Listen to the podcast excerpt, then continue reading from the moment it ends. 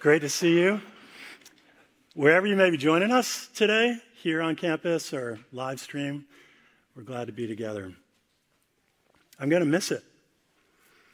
I've been pretty deep in the Sermon on the Mount all summer. I've been listening to it, I've been reading it, I've been thinking about it, been praying about it. And so today is our last Sunday of it. And I know some of you are thinking, well, it doesn't mean you don't have to ever pay attention to the Sermon on the Mount again. And that's true, but it's just not quite the same. What I want to do today is do a little bit of summarizing. What is this whole beautiful teaching from Jesus about that he's giving us? And then I want to bring us to some verses that are Jesus' way of concluding the sermon. So I wonder if you ever think about this about your life. There's a lot of mystery to it. There's a lot in your life over which you have no control. And yet you are here to live it, you're participating in it. What do I mean by that? When you are born, you had nothing to do with that. You had no influence, no control, you had nothing to do with that. I don't know if you ever wondered about it, you know. I mean, I'm back from vacation, so I've had some sort of walk in the woods kind of ruminations. And they're like, why was I born when I was born? What if I was born 400 years ago? What about 1,000 years ago? What about 500 years from now? The mystery of when you were born, none of us had anything to do with that. You're just born into the time, place, and context you're born into, and you're invited to live it. Another thing is, you had nothing to do with where you were born. Most of us were born in the U.S., some of us other places. What if you were born in South America or Africa or Asia? None of us had anything to do with where we were born. And the when is going to have huge impact on your life. What's the world like? And the where is going to have huge impact on your life. The other thing we had absolutely nothing to do with is the who is the family that brought you into the world. None of us chose our family. We just showed up one day into the family that God used to bring us into the world. So, the when you're born, the where you're born, the who are your people and your family, these are massively significant in the experience of the living of our lives. And we have absolutely zero capacity to influence those. We just got what we got. So, one of my favorite prayer writers is a guy named John Baillie. He has a book of daily prayers. And in one of his morning entries, he says this beautiful phrase Lord, I greet you at the beginning of this new day, and I ask you to guide me and walk with me into the mystery and invitation that is my life. The mystery and the invitation that is my life. There's a lot of mystery, a lot of stuff that we had nothing to do with. And yet, we're called to just live it. But there is one of these, you know, the old who, what, when, where, why, how, the string of words. we had nothing to do with the when or the where or the who, but we have a great deal to do with the how. The how is one of the biggest questions of our living. How will you live your life? How will you do it? I know you got the context you got. The when you had nothing to do with, the who you had nothing to do with, the where you had nothing to do with, but the how, you have an incredible participatory influence on the how. And it has to do with the choices that we make, it has to do with our priorities, how we arrange our lives, what we pursue. And I guess you know this, but every single day, you are building and constructing your life. Every single day, you're constructing it. And as the days accumulate and one leads to another, and the weeks to months and years, your life is being built and lived and experienced. Every single day, we're building that life on our priorities. We're building that life on what we deem worth going after, what we think is important. And you know this, but there are so many different ways to do it. There's so many different ways to do it. So the question is how will you do it? how will you live your life? What will you prioritize? What will be the focal points? What will be central? How will you live your life? The way you live your life, of course, you will experience. The way you live your life will influence other people. The way you live your life will leave a legacy. In so many ways, the Sermon on the Mount is Jesus Christ teaching us how to live a human life. And so we remember perhaps that at the very beginning of the sermon, it says, When Jesus saw the crowds, he went up onto the hillside. He sat down, as rabbis did, giving attention to the scriptures, and he taught them. Only with this teaching, the rabbi of rabbis is creating the scriptures in what he teaches. And so we have a bit of a chronological gap between right this moment and the moment that he actually delivered the sermon. But we're there, we're in it. We're among the crowds. The only difference is a little bit of chronology. But we're among the crowds to whom Jesus is teaching. And he begins with the word blessed. And he lays out this most remarkable, history changing, world changing sermon. Let me read for you a little bit of Matthew chapter 7. It's the conclusion of Jesus' words. We're going to come to it a little bit later, but it's laying the framework. Jesus concludes the sermon by giving us pictures of two different people, two different ways that they lived their lives, two different ways of constructing, prioritizing, devoting your energy, your time, your focus, and two different results. He says, Therefore, everyone who hears these words of mine and puts them into practice is like a wise man who built his house on the rock. The rain came down, the streams rose, and the winds blew and beat against that house, yet it didn't fall because it had its foundation on the rock. But everyone who hears these words of mine and does not put them into practice is like a foolish man who built his house on sand. The rain came down, the streams rose, and the winds blew and beat against that house, and it fell with a crash, a great crash. When Jesus had finished saying these things, the crowds were amazed at his teaching because he taught as one who had authority and not as their teachers of the law. To go through a bit of summarizing, because I think it's really worth us together as a community kind of coalescing around the main ideas once again as we wrap it up. The Sermon on the Mount is invitation and it's instruction, but it is not a pass fail test.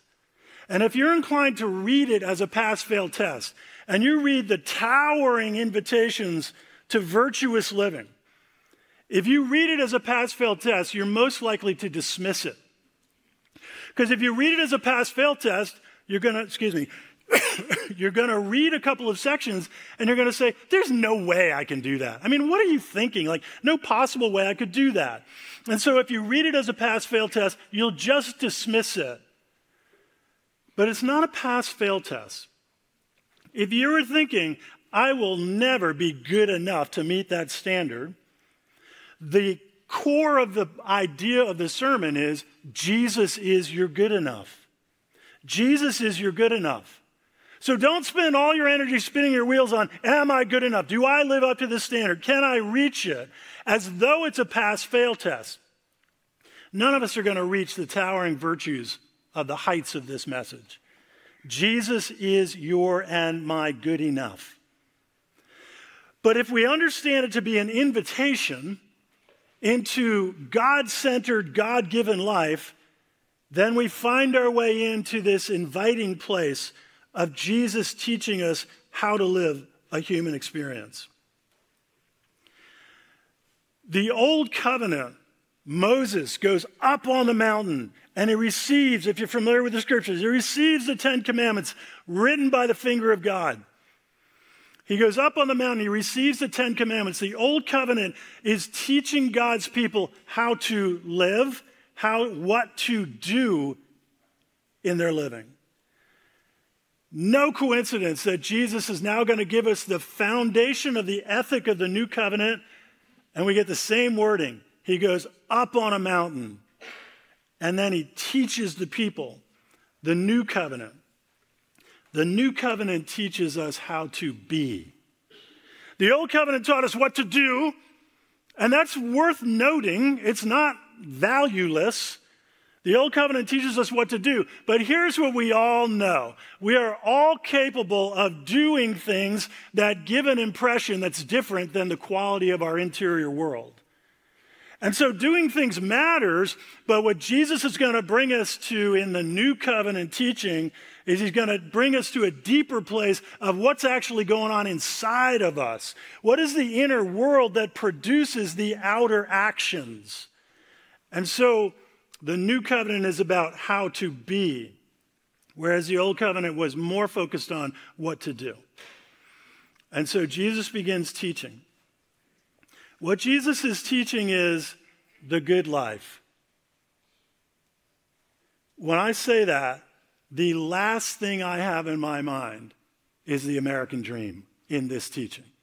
When I say he's teaching us the good life, I do not mean that this is anything close to the millions of books that are sold in every bookseller about how to have your best life, how to have the great life, how to have the successful life, how to achieve greatness. It's not anything like that. When we use the word the good life, we're talking about good in the very essential nature of what it means a life of goodness a good life that is founded on the right things, that doesn't miss the point. Right? You know this, but it is possible to live an entire human life and miss the point entirely. So when Jesus is teaching us this ethic, this way, this intimacy with God, he's teaching us how to live the good life, the life of goodness in quality, in meaning, in experience, and in impact. There are millions of books, as you know, about how to live your best life.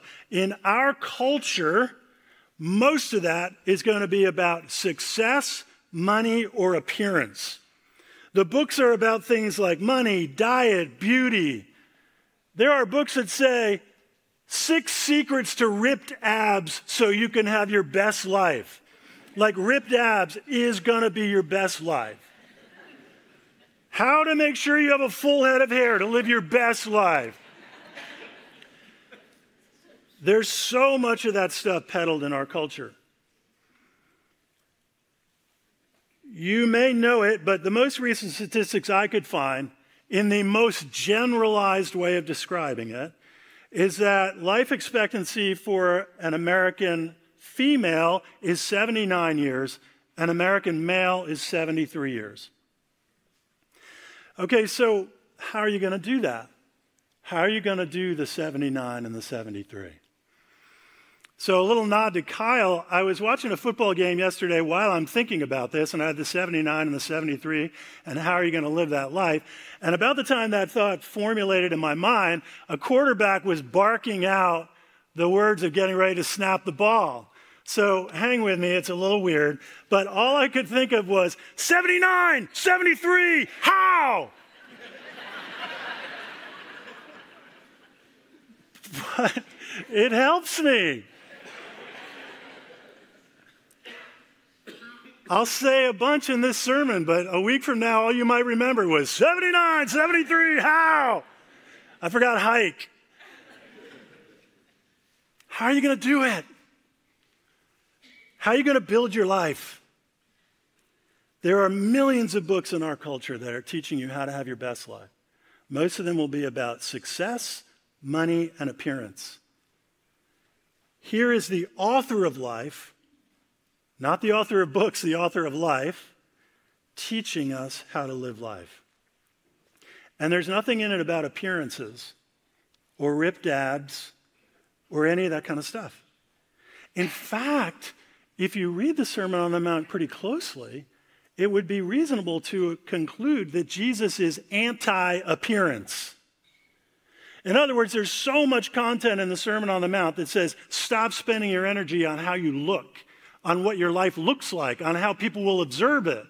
Spend your energy on the quality of what's going on in the interior. 79, 73, how?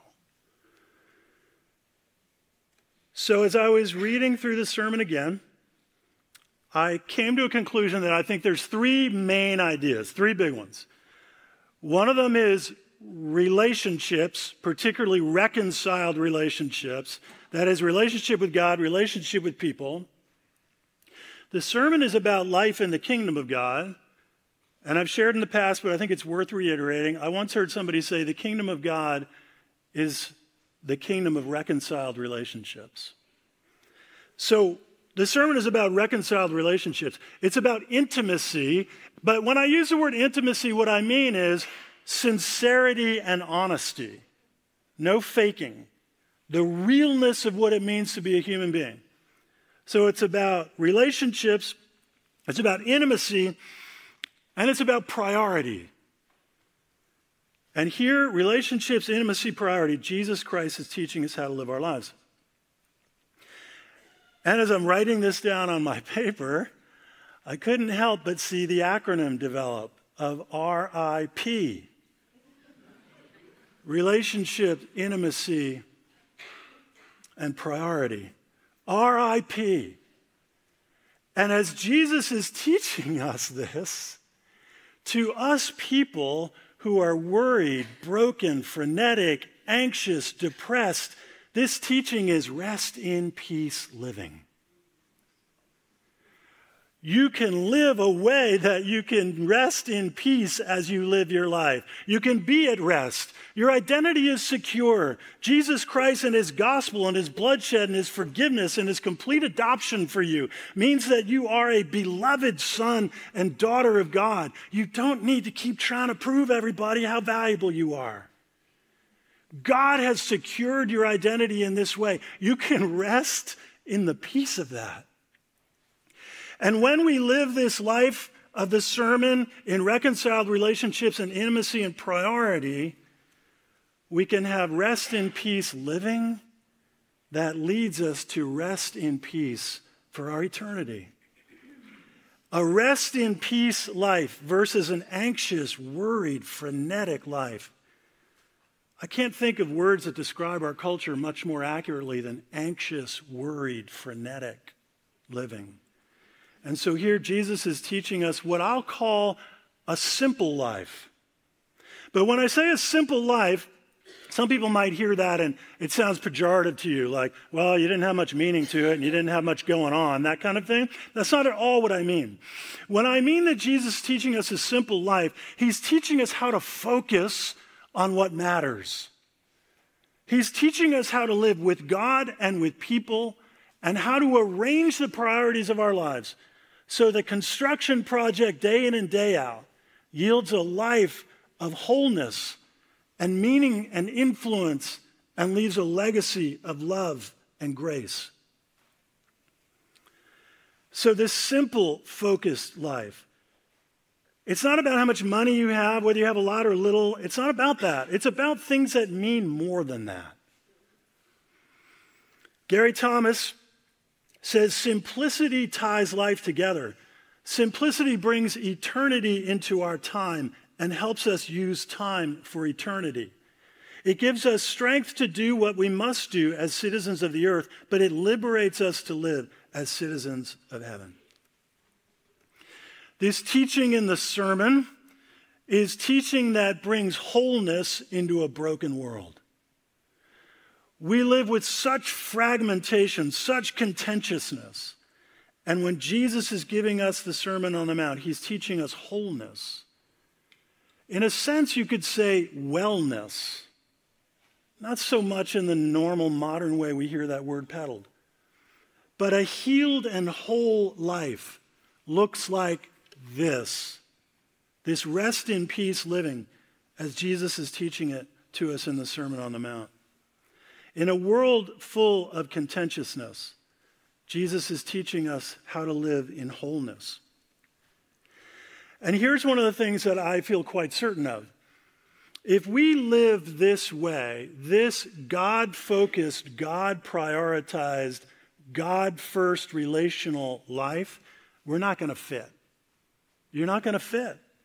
You're going to find many, many times ways and places where you just feel like, I just don't fit here in this scenario, in this culture, in this value system, in this political environment, you're just going to find that you don't fit because the sermon is based on the values of heaven and its wholeness, and it's speaking to people who are living in the fractured, fearful brokenness of the world. That would be all of us. And so we're going to find that the more we pursue living this simple, God focused life, we should not be surprised that we start thinking, I just don't feel like I fit.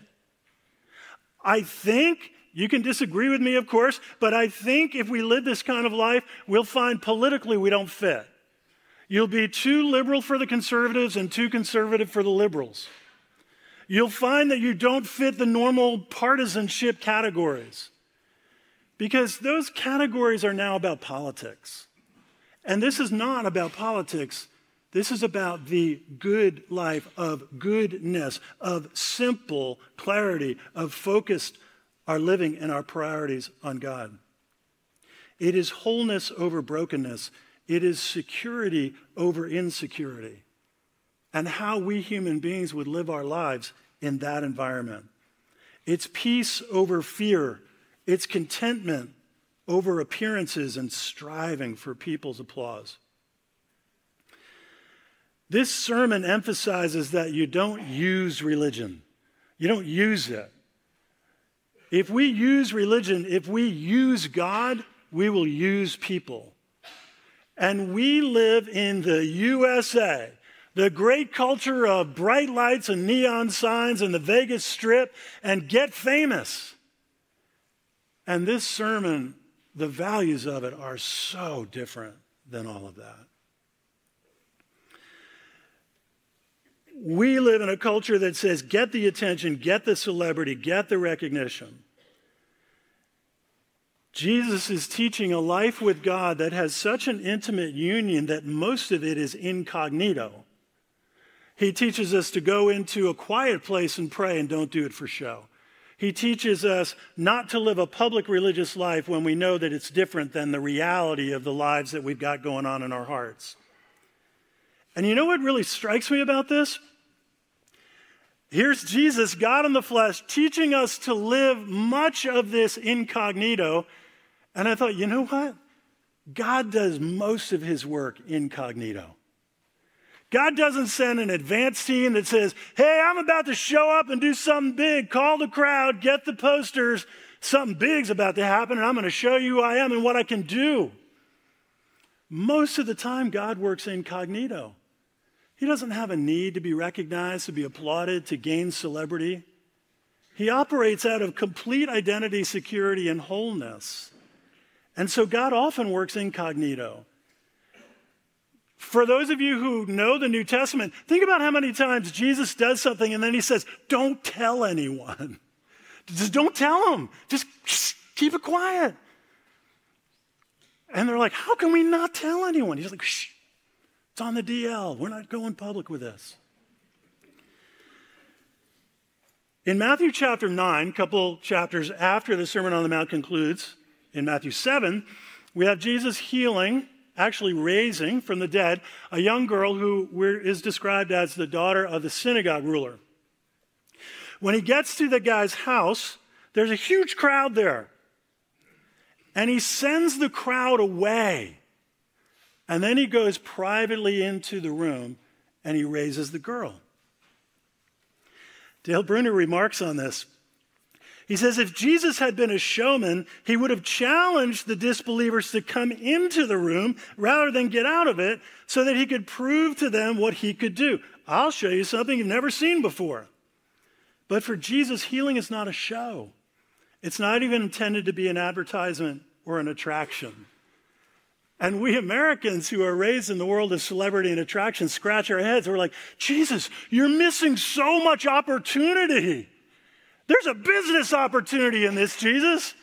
There's so much that we could leverage this for. All of that is so different than the values of the Sermon on the Mount. And then the other thing is, the Sermon on the Mount is communal. He's teaching a crowd of people, and the teaching uses the plural of the pronouns. For example, in the Lord's Prayer, which we have in the Sermon on the Mount, Jesus prays, he teaches us how to pray. You know the words Our Father who art in heaven, give us this day our daily bread. Forgive us our sins. It's very communal. To live this life in Sermon on the Mount values and simplicity and focus, we need each other to do it. We need each other to do it. We need each other to experience the joy of it, to grow in the meaning of it, to celebrate in the worship and the gratitude to God for it. It's not an individualistic thing, it's a communal thing. Here's my guess my guess is many of us have prayed the Lord's Prayer many times, and you know the words Our Father, forgive us our sins, give us this day our daily bread. I bet you use the plural, but I bet you think singular. I bet when you pray it, what you're thinking is, My Father who art in heaven, give me this day my daily bread, forgive me my sins, but it's communal. And the Sermon on the Mount has woven into it the value of a community of people who seek God together. All right, so I'm going to close briefly with Jesus' comparison at the very end. The whole thing is coming to a conclusion. Jesus has been teaching. Likely, he had been teaching for a couple of days, right? I mentioned this earlier on. This sermon, Matthew 5, 6, 7, is probably a compendium highlight reel of about two or three days of teaching. The crowds had gathered from all over the place, and they wouldn't do that to come for a 20 minute sermon. It was kind of a teaching festival, so to speak, where Jesus is the teacher. And after all this teaching, the focus, the values, the priorities, the relationship, the intimacy, the priorities, Jesus closes by giving an example of two lives. Like Remember, 79, 73, how? The first one is a wise man who hears the words and puts them into practice. And Jesus says, This person, when the rain came down, the streams rose, the winds blew, that house didn't fall because it had its foundation on the rock. The foundation on the rock, there's no doubt in my mind that when Jesus is speaking of rock, he's speaking of God. In Psalm 18:2, this phrase appears and phrases that mean essentially the same thing appear about 25 times through the Psalms. The Lord is my rock, my fortress, and my Savior. My God is my rock in whom I find protection. He's my shield, the power that saves me, and my place of safety. This is a person who builds their life on the rock, who builds their life on God. This person hears the words and puts them into practice. That's a very important distinction Jesus is making because the next person is everyone who hears the words and does not put them into practice. Hears the words, participates in religion, but all the words and all that participation have no life change, no impact. My life is not getting adjusted, changed, or impacted in any significant way. I know lots of religious words. Sometimes we got a million Bible studies. Sometimes I think the issue is not that we need more Bible studying, but we need more Bible doing. Jesus says, This person hears my words and doesn't put them into practice. So to keep hearing the words and not putting them into practice is to keep doing religion with no impact or result. And that person, he says, when the rains come, the, the streams rise, and the winds blow, that house falls with a great crash. I can't get around the fact that the word great in Greek is mega. That person's life falls with a mega crash. And I can't help but think in our culture, so many of us are struggling trying to hold our lives together. The pressures, the value systems, the contortions and contentions. And Jesus is inviting us to this simple focal point of living for Him. Ezekiel has a prophecy. It says, Then they come to you as a group. They sit down right in front of you as if they were my people, as if they were my people. They hear your words and then they don't do what you say because they're seeking only their own desires. They pursue ill gotten profits and they keep following their own self interests.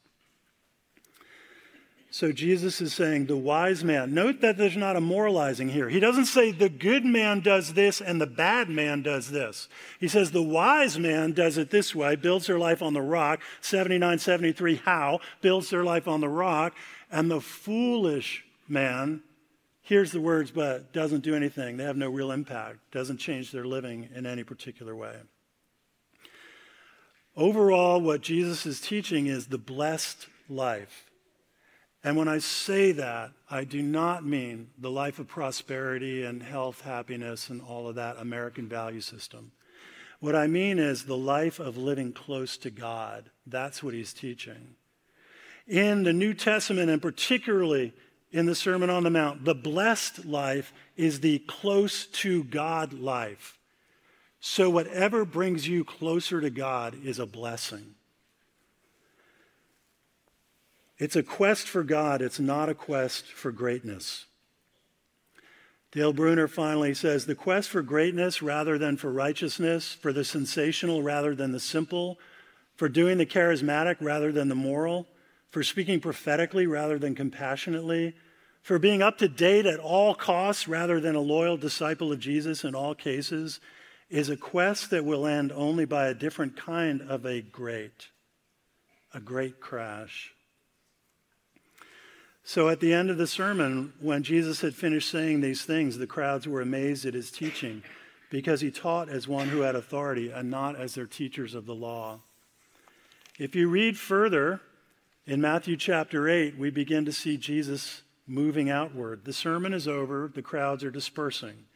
And the Sermon on the Mount becomes the Sermon on the Move. And you know what the first thing is that Jesus does? He heals. He heals and makes people whole. So, all that Jesus is teaching is also all that Jesus is doing. And the Sermon on the Mount becomes a sermon on the move in the life of our Savior. Let's pray.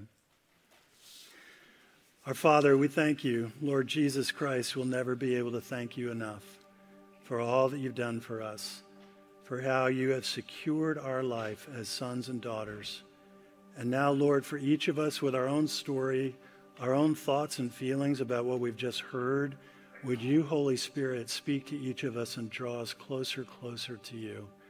We pray this in the name of Jesus, our Savior. Amen.